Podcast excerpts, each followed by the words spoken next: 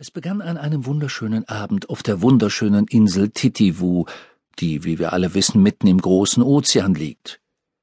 An diesem Abend, als die Sonne noch nicht ganz untergegangen war, saß das Urmel auf einem Stein am Ufer des Meeres. Es war traurig.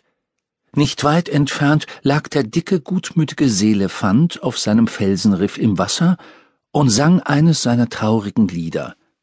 Er sang davon, wie schön und wichtig es ist, eine Familie, Brüder und Schwestern zu haben. Das klang so. Ich weiß nicht, was soll es bedeuten,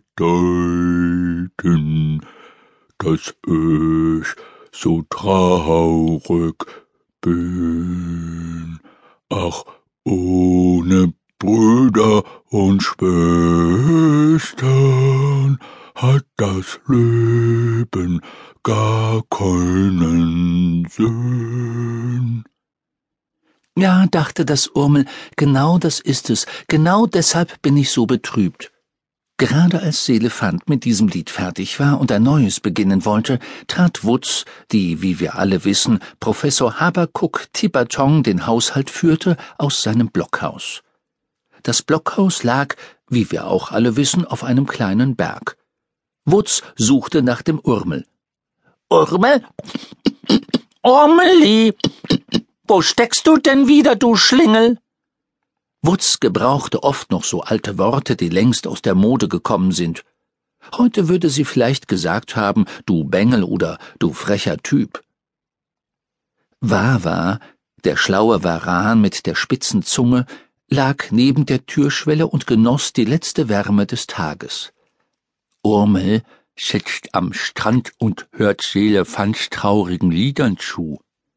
Es ist nämlich selber traurig.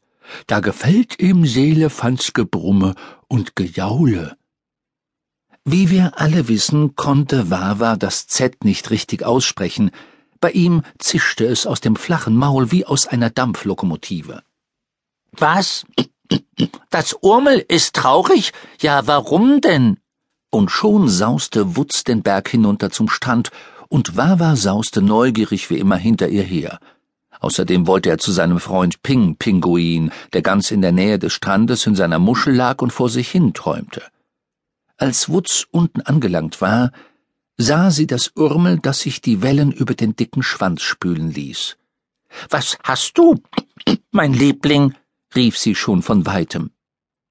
Eben nichts, antwortete das Urmel. Ich habe eben keinen Bruder und keine Schwester. Ich habe nichts. Ich habe keine Familie. Ich bin das allereinzigste Urmel auf der ganzen Welt.